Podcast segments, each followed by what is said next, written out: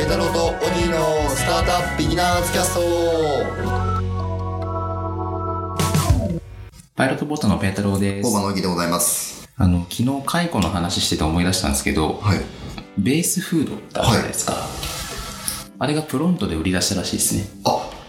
えプロントってあのコーヒーのコーヒーの。プロントって、プロントっていうか、そもそもあの、ベースフードってあの、完全栄養食ですね。はいでベースヌードルっていう麺を作ってたんですけどえ、それがこの度、プロントで一一メニューになってるらしいですよ。えそれはパンとかじゃなくてパン粉じゃなくて、普通に、のちょっとカルボナーラかどうかわかんないけど、なるほどカルボナーラの麺がベースフードになってるみたいな大躍進ですね大躍進ですねあの最近あのまたパンを食べたんですよベースベースブレッドブレッドはい美味しかったですねはいはいややっぱりちょっと味がちょっとずつ変わっててはいはいはいはい良いですね良いですねだからその食もね最近すごいですね勢いみんなはい昨日の続きいきましょうかはいあのペータロートーギーのスタートアップ資金調達ニュース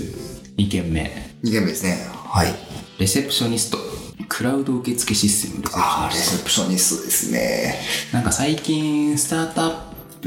プ特にスタートアップのはいオフィスに行くと、まあ受付が iPad になってますと。えで、まあ、システムももちろんいろいろあると思うんですけど、そのうちの1個がレセプショニスト。うんうんで、社長さんがあれなんですよね、あの、元受付嬢の方で、あそうなんですねはい。なんとも覚えやすいっていう、いいですねが調達したらしいですね。あ素晴らしい、素晴らしい。我々もね、コワーキングをね、してるんですけど、ええあのー、こういうサービスをね、導入しようかと検討してまして、はいはいはい。で、レセプショニストもなんかあのいいなと思って、はい調べてたので、はいはいこれちょっと嬉しいニュースですね。ああ、なるほど、なるほど。サービスを拡大するっていうところでいくと、コワーキングで入れるとどうなるんですかね。コワーキングで行くと結構受付業務ってあるんですよ。はいあはい。の、はい来客が来ましたよとか、はいはっていう時に、えっと、今人力でやってるんですが、い。はいはい。そこの部分でレセプショニストみたいな形ではい呼び出しができたらはいいいのかなと思ってますね。ああ、なるほどね。なんか普通のオフィスだと、その受付の iPad が置いてあって、はいえっと、荻野に用事があるっていうんだったら、荻野って入力すると、で、確定みたいなのを押すと、荻にスラックで通知が行くとか、はい電話が行くとかそうですよね。っていう感じなんですけど、ワーキングスペースでも使えるかもしれない。かもしれないですね。なるほどね。っていうか、スラック見てないんだよな、そんな。ずっと。あのね、この工場内で使ってる SNS みたいなところは、はい。そこ問題ですよね。別にその工場のスラックに限らず全てのスラックを別にむしろ通知消してるんであ、そなんだ開いた時しかわからないっていう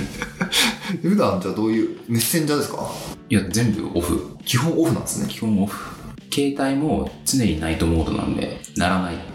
なるほど。あ、でも逆にいいですね。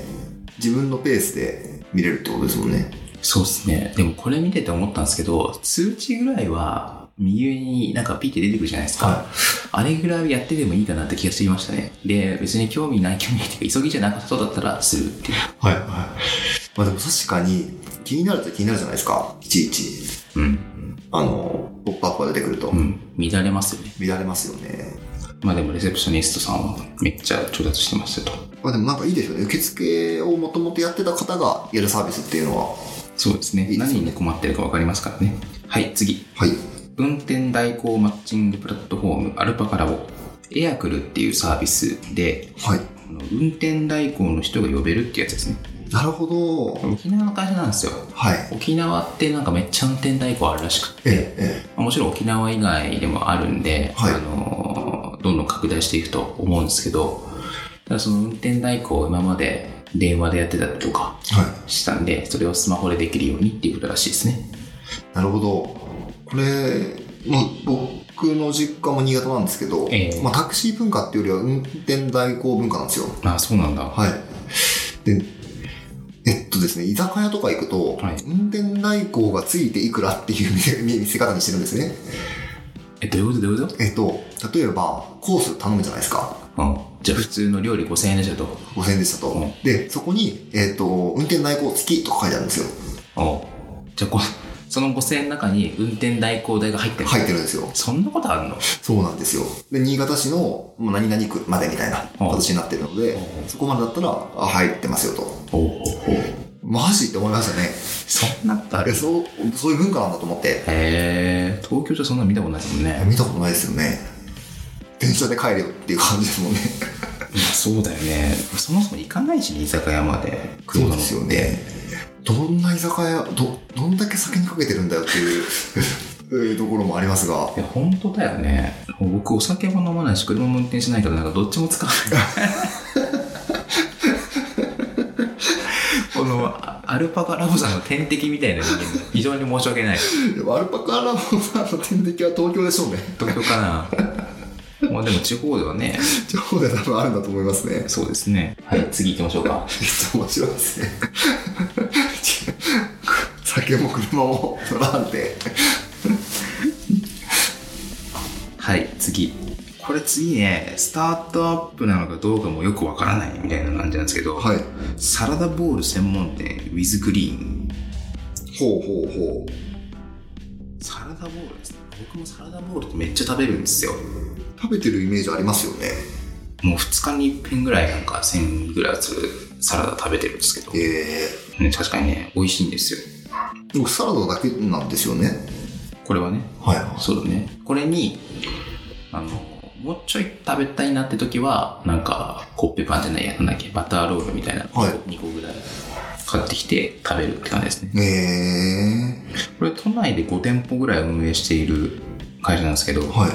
だからそのサラダボールっていうか飲食店ですよね、ええなのでそんな資金調達するとかそういう感じなのかどうかってよく分かんなかったんですけど、はいもう調達してましたねなるほど。サラダボール高いんですね。1000円とかするんですね。 1000円とかします、まあ、めっちゃ入ってるああ。やっぱりこれで、あ、でも確かにお腹いっぱいになりますよね。なりますよ、う、うんん。特にお店とか行くとやっぱり女性がああ。多いですねそうなんですうんね。えでもねあの僕サラダ食べないとめっちゃ肌荒れするんですよ確かにねサラダボールも3日ぐらい食べないとね肌荒れしてくるんですよねすごいですね、逆にサラダ。そうで食べると回復するっていえー、なんかその、ウィズグリーンっていう会社じゃないですかう。はい最後の方に創業者2人のなんか写真があるんですけど、はい なんかすごい爽やかで。ハッピーあの僕たち今プレスリリース見てるんですけど、い。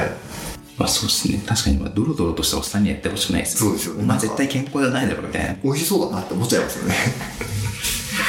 やでもありますよね化粧品会社の社長がめっちゃ肌荒れしてる嫌ですもんね。はいというわけで、えーと昨日から解雇受付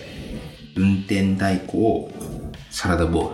ルうん。紹介しました。また来週も引き続きやっていきたいと思います。えー、じゃあ本日はこの辺でお別れしたいと思います。ペータロー・トーギーのスタートアップビギナーズキャストでした。さよなら。さよなら。